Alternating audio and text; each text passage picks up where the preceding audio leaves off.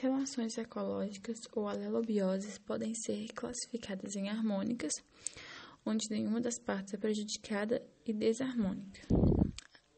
Em, dentro das harmônicas, temos as intraespecíficas, que são entre indivíduos de uma mesma espécie, e as interespecíficas, que são entre indivíduos de espécies diferentes.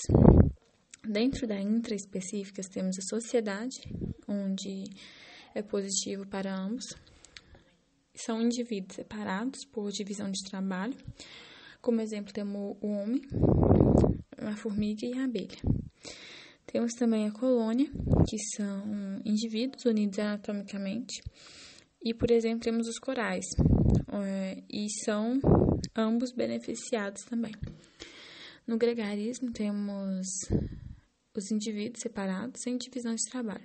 Como exemplo, temos o cardume de peixes. Nas interespecíficas, temos o mutualismo, onde ambas são beneficiadas, são uma relação harmônica e interdependente. Exemplos temos o líquen, o boi, a bactéria da pança, e temos também o comensalismo, onde um é beneficiado e o outro fica neutro, que é onde uma espécie usa restos da outra sem ajudar nem prejudicar. Por exemplo, a hiena e o leão. Temos a foresia também, onde só uma é beneficiada, mas a outra não é prejudicada, que é a espécie utiliza a outra para a locomoção, para ajudar sem prejudicar a outra. Como exemplo, temos o carrapicho e o homem. Na protocooperação, ambos são positivos, são, é uma relação não obrigatória. Como exemplo, como exemplo, temos o pássaro palito e o crocodilo. No inclinismo, um para um é positivo e para outro é neutro. A espécie vive sobre ou dentro de outra sem ajudar e prejudicar, como exemplo os corais. Temos também o epifitismo, que é entre plantas que vivem né, uma sobre a outra, que temos como exemplo as bromélias e as orquídeas, e o epizoísmo, que são entre animais, que é a mesma coisa do epifitismo. E como exemplo temos o crack em baleias.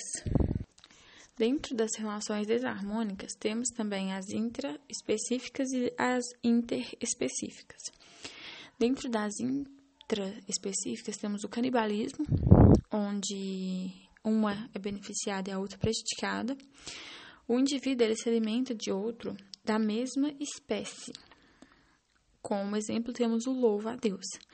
A competição é negativa para ambos, os, onde os indivíduos da mesma espécie disputam por recurso limitado, como exemplos viados por fêmeas.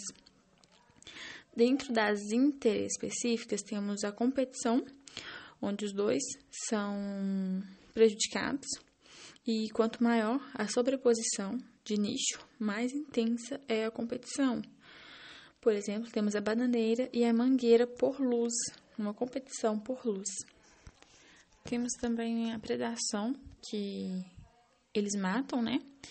O indivíduo que eles desejam comer. Eles são mais generalistas, vão sempre mais no mesmo alvo. E ele é um predador maior, como e tem um ciclo vital lento também. Como exemplo, tem o leão e a zebra. O parasidoitismo, ele já mata também, mas ele é menos específico e ele é menor que o que a sua presa, no caso.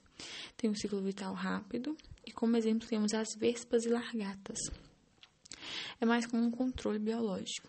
O parasitismo, ele não mata, ele é mais específico e ele é menor, né, que o seu hospedeiro, que a pessoa também que ele deseja. E o ciclo vital rápido também. Como exemplo, tem o mosquito e o homem. Tem, a esclava, tem o esclavagismo também, que um é beneficiado e o outro é prejudicado, que é onde a espécie se aproveita do trabalho de outra espécie, como exemplo, o cuco e mão de aluguel, e mãe de aluguel. Temos o amensalismo, ou antibiose, que um ele não é prejudicado, fica neutro, mas o outro sim. É onde as espécies elas produzem substâncias químicas que matam, inibem para outras espécies.